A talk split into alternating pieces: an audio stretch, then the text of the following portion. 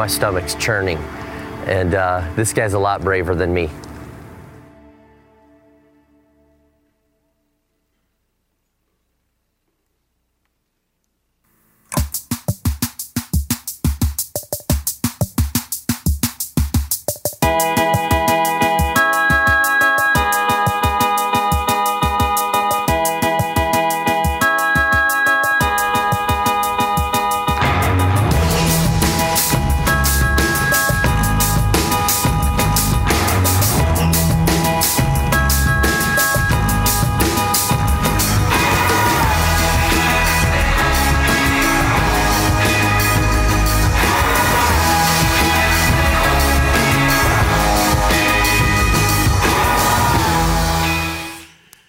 We are taking a break from the Costly Grace series, but as you can see, we're going to get back to it next week. But today we are talking uh, a Mother's Day message and uh, wanted to stop to honor mothers and take a look and see what God's Word could say to us on Mother's Day. And uh, as we get started with this, I got to tell you, I can't believe the life that I get to live. Um, pastoring this church. It's an amazing church, being raised in such an amazing family, um, having a mom and dad that love me so much, having my own family now um, with my wife and with our children. Um, many times we'll go out to eat and we'll say, I can't believe it. It feels like we're living the dream more than we could have ever, ever, ever imagined. Um, get to, uh, I've actually fulfilled a life goal of preaching on every continent that is inhabited by people. Uh, haven't done Antarctica yet, but I did decide that I'm going to go there and uh, preach at Antarctica, so I'm going to bring some people with me. And uh, penguins can't get saved, you know what I'm saying? But um, it's amazing. I get to be on the board of directors for ministries and schools, and I'm raising my kids in the ways of the Lord. I just can't believe all that's going on and all the blessings. And I think that sometimes some of you think of all the ways that we're living and the blessing and the dream that I get to live. You think, well, he must be the son of a preacher who was the son of a preacher who probably traces back to Billy Graham or D.L. Moody or somebody famous or something like that. No, that's not the case. Um, matter of fact, I told you all the things that are going good in my life just to show you how far we've come as I go backwards. And today I want to go backwards. And some of you are familiar with bits and pieces of the story, but I'm going to fill in the blanks for you. It's Mother's Day, so I want to talk about my mom's family. And um, I'm sure some of you are aware, but not all of you. Uh, my mom had two brothers um, and was raised in a very abusive home. Um, my grandfather had, you know, ethics where he didn't actually hit my mom, or sexually abuse my mom, but he hit my uncles. Matter of fact, he abused them. She has memories of him taking a chair and smashing it over them. And uh, there was abuse in the home. He was very anger filled man. Through that, my mom and my uncles wanted to get out of the house as quick as possible. My one uncle went and lived a very immoral life, in and out of marriages, in and out of relationships, uh, not being committed, just living a life of just recklessness, and they found him on a deserted island in Hawaii, and he had killed himself. And that's in our family. That was my one uncle. My other uncle was in and out of the state penitentiary. Um, ultimately turned his life around, which we're so thankful for. But year after year of, of broken marriage and in and out of the state penitentiary, and you know, this is the kind of family that she grew up in. And for her, uh, her dad was incredibly mean to her incredibly mean. He was the type of person that if you weren't perfect, you were nothing to him. You were nothing. And, and he used to just push perfection and push just these mental games on my mom. And although he didn't hit her, um, he'd say, Clean your room. And she'd clean the room, knowing that he would come in because he was military. And she knew that he'd come in with a white glove and inspect everything. And so he's expecting, you know, and looking and running the white glove over the door frame and looking for any dust. And when he found no dust in her room, just to prove that she wasn't perfect, he took the back of her radio off and then ran it on the tube of the radio and said, I found dust. It's not perfect. And then threw all of her stuff away. That's the type of home that she grew up in. Anger was in our family. Um, his father was angry too, and sailing was in our family. I didn't realize, you know, he was a lieutenant commander in the Navy, and his, his father was a sailor, and the one before him was a captain of a whaling ship. And so anger was there, and he was raised in a home where when his cat had kittens, his dad said to him, Hey, I told that cat not to have kittens. Your stupid cat had kittens, and he picked up all the kittens, and in front of his child, he threw them into the fireplace and said, Don't let your cat have kittens. That's dysfunctional. That's our family. His father, again, captain of a whaling ship, so we're going back to great grandfather here, was uh, out of New Bedford, Massachusetts, captain of a whaling ship, and I thought it'd be a neat thing to take our family to the Whaling Museum, you know, in Massachusetts, and we're there on the tour. And at the opportune time, I just kind of threw it into the tour guide that my great grandfather uh, was a captain of a whaling ship. And the leader of the tour looks at me and goes, Then he was a mean person and probably killed people.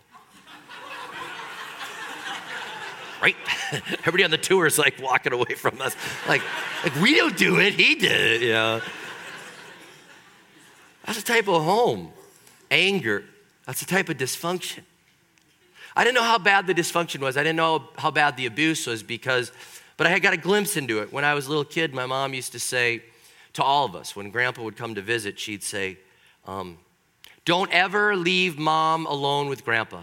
Never, ever, ever. If you ever see grandpa and mom in a room alone, come and sit on mom's lap. Do not let grandpa and mom ever be alone. Ever, ever. And we're like, why? Just never, ever, you know, just very clear. And so we'd be like holding on to mom's hand everywhere she went, you know. It was just the weirdest thing. And he was a hero to us. I mean, he was a hero to the community. He was the kind of guy that would win the awards and be honored in the community. And they'd say, he's the greatest man. And out in public, he was amazing. And at home, it was hell. I didn't know the depth of the dysfunction until um, I preached at his funeral. Now, here's the amazing thing he lives this life in anger and abuse and torment, and there was suicide in our family, and my cousin killed him. I mean, it's just terrible, all these things that were going on. And yet, four months before he died, he gave his life to the Lord. That's the amazing thing about grace, it's available to everyone.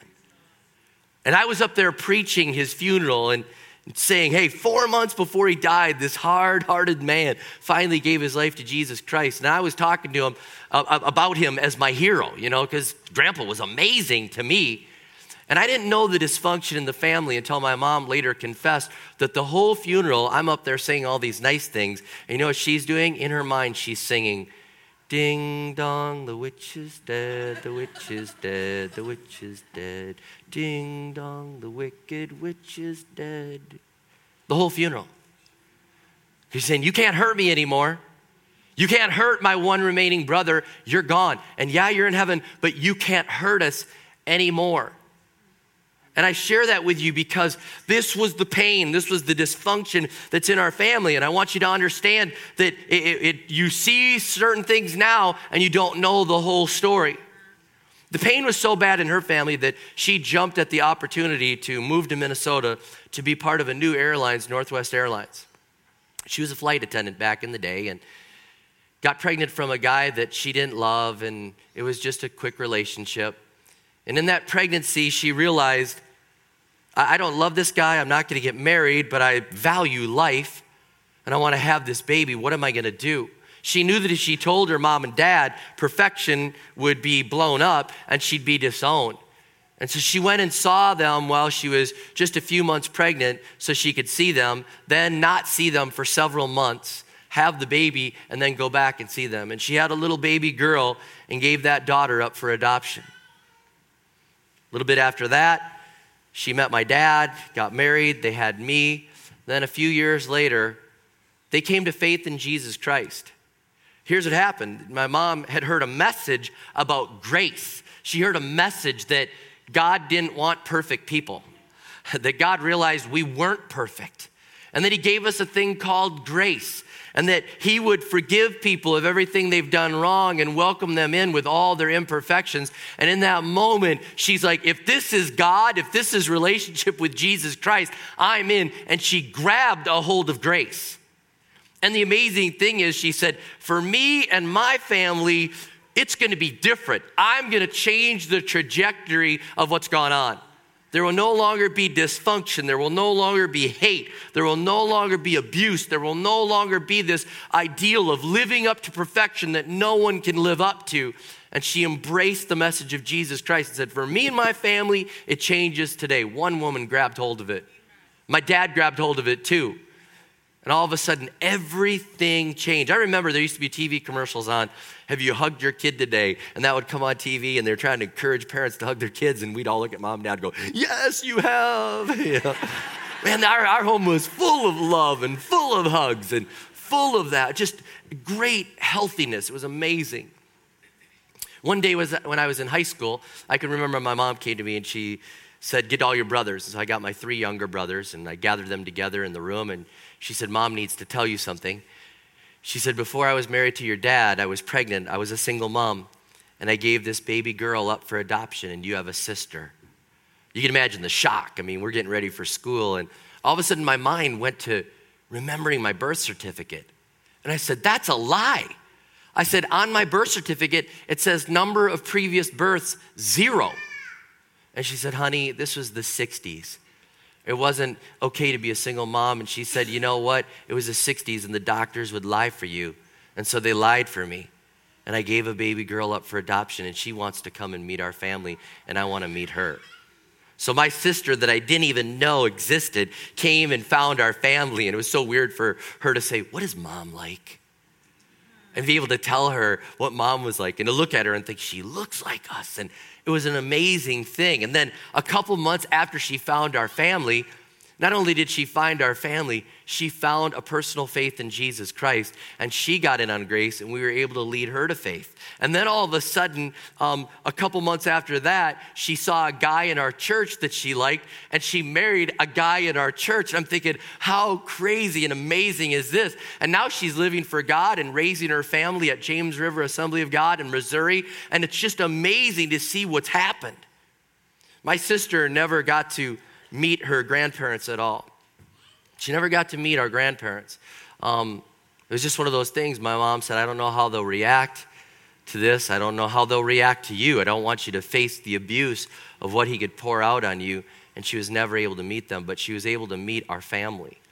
And um, I just wanted to take a moment here and introduce you because I'm not sure that all of you know who my mom, Isabel, is. She's the one woman that changed the trajectory of our family. And I'm not sure that many of you at all have ever met my sister, Janine. And so I want you to welcome with me as they come to the platform my mom, Isabella, and my sister, Janine.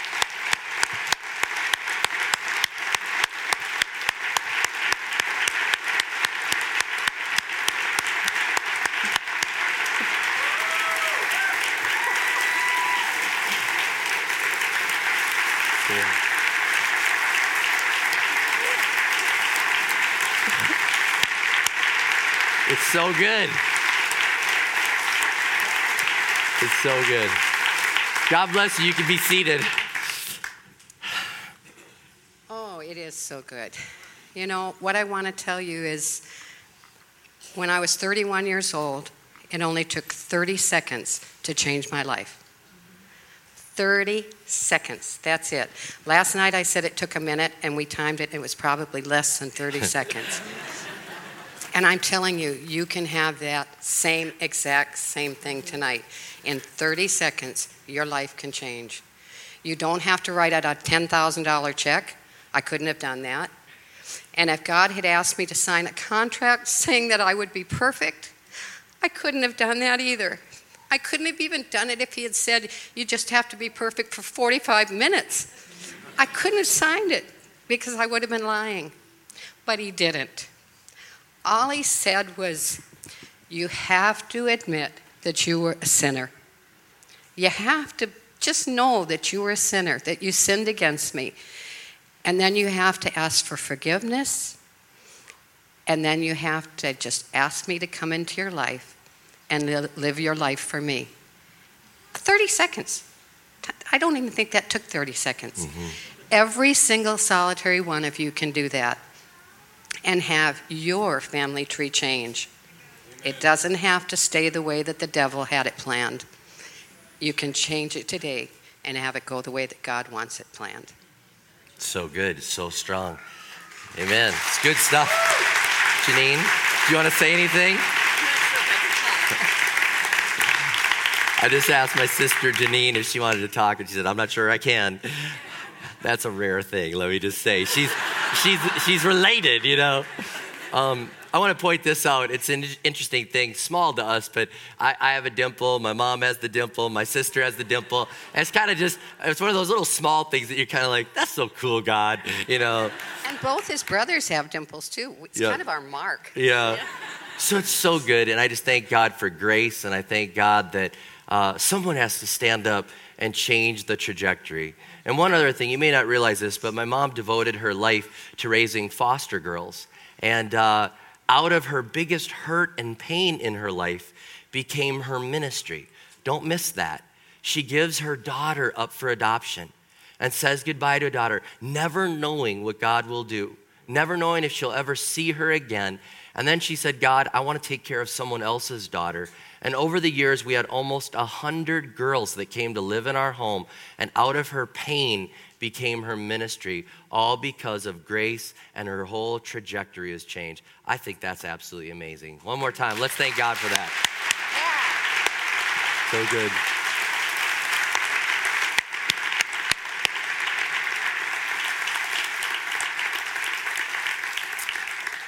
One woman changed everything, and that's where Proverbs 31 28 says, Her children rise up and call her blessed.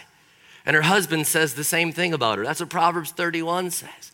And you can rise up and say you're blessed because somebody, somebody stood up. Maybe you're the first generation person right here, and your family is gonna rise up and call you blessed someday. I don't know. Maybe you're here and you've never changed the trajectory and you're wondering if it's possible. It is. And it's not only that story of my mom, but really quick, there's a story in Joshua chapter 2 of a woman that changed her trajectory just like my mom. It's interesting, and, and I know it's in context, and I know my mom can handle it, but it's so funny that I'm actually reading a story about a woman named Rahab the prostitute on Mother's Day. But that's the way God works.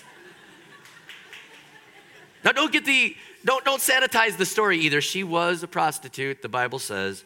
She wasn't an innkeeper. The Bible tells us in Joshua chapter 2.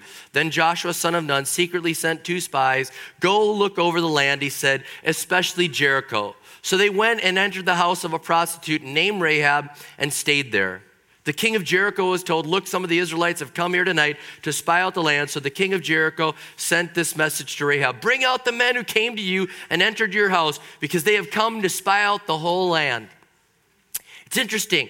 Rahab, the prostitute, not an Israelite, not chosen, not somebody that was in the in group.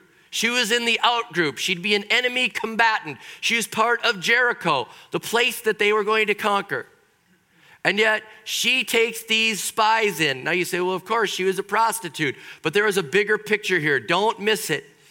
The big picture here is she took them in. I think she went looking for them, not for a trick. I think she went looking for them for an escape out of what she was in. Because if you look at Joshua chapter 2, she goes and talks to them and says, You're Israelites. You serve the powerful God. You serve the one that is going to defeat us. And she's like, I want out of this and I want into that. And if there's an opportunity to get in on what God has, I'm taking it. It's an amazing thing. It's an absolutely amazing thing. She's like, I want out. Now, you got to understand, most prostitutes, think about this, most prostitutes in the Bible days and even today don't choose that. They don't grow up saying, you know, my life goal, be a prostitute. That's really my goal and aspirations in life. Rahab most likely was a widow and most likely couldn't make ends meet. Even though we know her extended family was in Jericho, she couldn't make ends meet, and it says nothing about her husband. Most prostitutes in those days were victims of something they didn't even choose.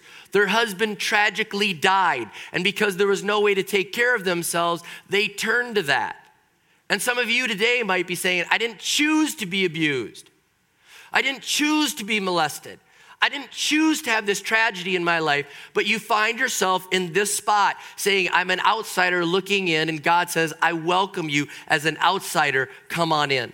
And if you can grab hold of it like my mom did, like Rahab did, she's like, I want in. If there's any way in, I want in because I didn't choose this.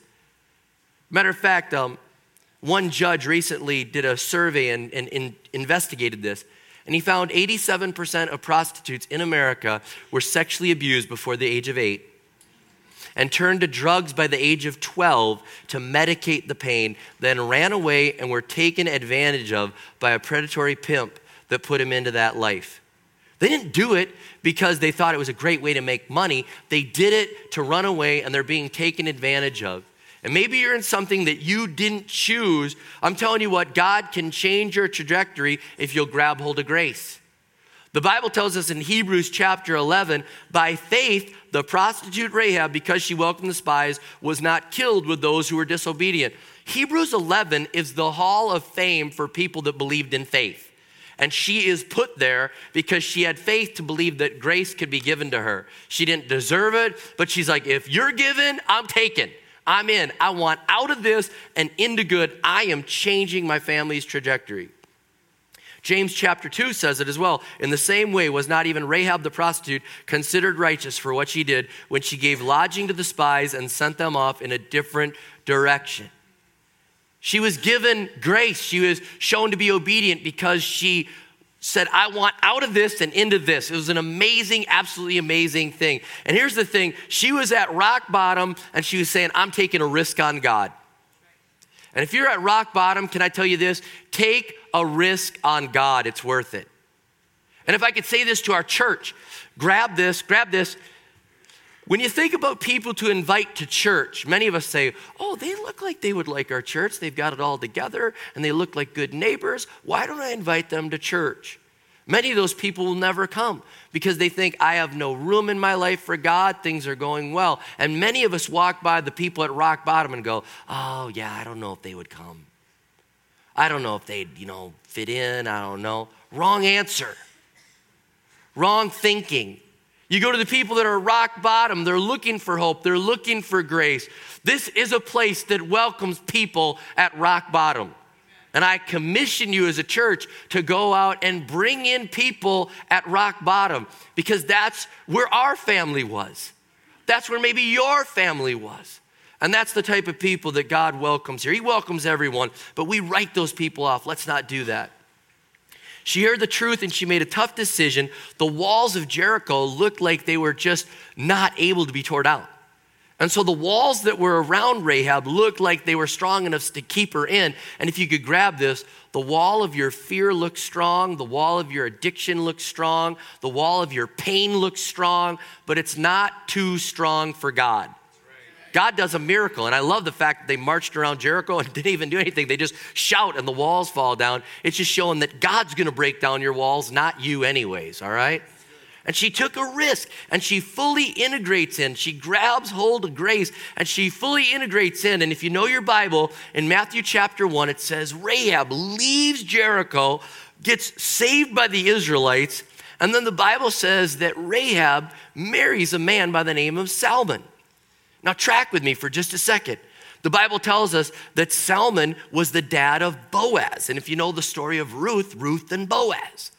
Boaz was the dad of Jesse. It's about to get really interesting here. Jesse was the dad of David, as in David and Goliath, King David. You track back, that means Rahab is, is great great grandmother of King David. Okay, now if you know your Bible really well, this is gonna go really good follow the line of David down, and Rahab is in the line of Jesus. That's amazing that God takes somebody that's a prostitute outside Jericho, enemy combatant, gives them grace, brings them in, puts them in the story, and says, Guess what? You're gonna be related to King David, you're gonna be related to Jesus. And I guarantee you, her whole family changed, her whole trajectory changed. And when you meet her in heaven, Rahab is going to introduce herself not as, Hi, I'm Rahab the prostitute. She's going to say, Hi, I'm Rahab. By the way, I'm the great grandmother of David. And by the way, I'm related to Jesus. How do I know she's going to do that? How do I know? Here's how I know that. Here's how I know. Because when people come up to my mom and they don't know my mom, they say, How long have you been coming to the church? She goes, Honey, I gave birth to the church. I love it. I love it. Oh, your trajectory can be changed if you'll grab hold of grace. All it takes is a moment, 30 seconds. All it takes is a hand raise saying, I'm in, I grab hold of grace. And that's the most amazing message today. Moms, you could change the trajectory of your family forever. Maybe you already have done that. Praise God for that. Maybe you're here and you're in that moment and you're trying to decide you could change the trajectory. And if I could talk to moms and dads, men and women, young boys, young girls, change the trajectory forever. I had a little boy in an earlier service. He was nine years old. He raised his hand, and in just a minute, I'm going to give you an opportunity to raise your hand, and I'll close a prayer. This little nine year old boy sitting in the back, first time ever at River Valley Church. He was here with his mom and his sister, and he came up after service and he said, Pastor, did you see me raise my hand? And I said, I did. And he goes, I'm so glad you said that. He goes, I want to change my family. And I said, What do you mean? And he said, My dad is an alcoholic and he's not with us today. He's moved out of the home. I have a bad family. And he started to cry and he says, But I'm changing my trajectory. That could be your story too. It could be your story. That happened last night at our service. That could be your story, that your whole trajectory could be changed. And this is the moment. I won't embarrass you, but I will ask in just a moment if you want in on a 30 second prayer for you to raise your hand and acknowledge that. So if you could bow your heads and close your eyes and give me just one more minute. This is the moment we've all been praying for. Your trajectory could be changed forever and ever and ever. And if that's you and you're saying, Pastor Rob, I want to be included in this closing prayer, I desire for Jesus Christ to change my life. My future will be different than my past. I can't change my past, but I can be forgiven for it and I can change my future. My trajectory will be different. If you want to be included in that prayer, and it'll take about 30 seconds, I'm going to ask you just a moment that you'd raise your hand and look up at me. I'll acknowledge your hand and you can put it down, and I'll include you in this closing prayer. So if that's you, would you raise your hand all across this place? Yes, I come into agreement. Hands going up all over the place. Yes, yes, I come into agreement. Yes, I come into agreement. Yes, yes, yes, yes, yes, yes, I come into agreement. Yes, I come into agreement. Others, yes, way over there. Young man, I see you raised your hand. Are there others that say, I'm in, I'm in, this is my moment, my trajectory changes, it all changes, I can be forgiven. No matter what you've done, you can be forgiven. Yes, I see your hand. Yes. It doesn't matter. Some of you say, my, my sin was so big. Seriously, God has forgiven murderers, God has forgiven angry, abusive people, God has forgiven prostitutes. God is in the grace business. He says, No perfect people allowed, and I give grace to you one last moment. I'm going to look across this place one more time. Is there anyone else that's just struggling and you know you need to raise your hand? This is your moment. Would you just do that? Yes, I see your hand. Yes, way back in the corner. There's two already. Is there anyone else as I scan across the place? Anyone else that says, Yes, I want it? Yes, I see your hand. Yes, and yes. Thank God your hand went up. Yes. You can all put your hands down. This is the moment we've been praying for, and I want to lead you in about a 30 second prayer. And God says He will forgive you and change your trajectory forever. I'm going to ask that you pray this prayer with me and pray it out loud and just repeat it after me. And I'm going to ask that the people next to you would just pray it out loud with you as a form of encouragement, all right? Let's pray this. Dear Lord Jesus, I'm sorry for my sins and all that I've done wrong, and I grab a hold of grace. Give me that grace. I know you died on the cross and rose from the dead to pay the price for my sins, and I receive that. I pledge to live every day of my life for your name and your glory, and give me the strength to do that. Lord, I thank you for those that prayed that prayer their life has been changed forever. Grace has come in, the trajectory has changed. I just see in my mind families that are different, men and women that are different, young children that will raise their families someday in the ways of the Lord. They'll have a, a testimony that grace came in at an early age. I didn't have to go through the, the pain of life, but I could understand grace at an early age. And I thank God that people change the trajectory. And I thank you that grace is still given even to this day. Help us to understand how amazing that is. In Jesus' name I pray. Amen and amen.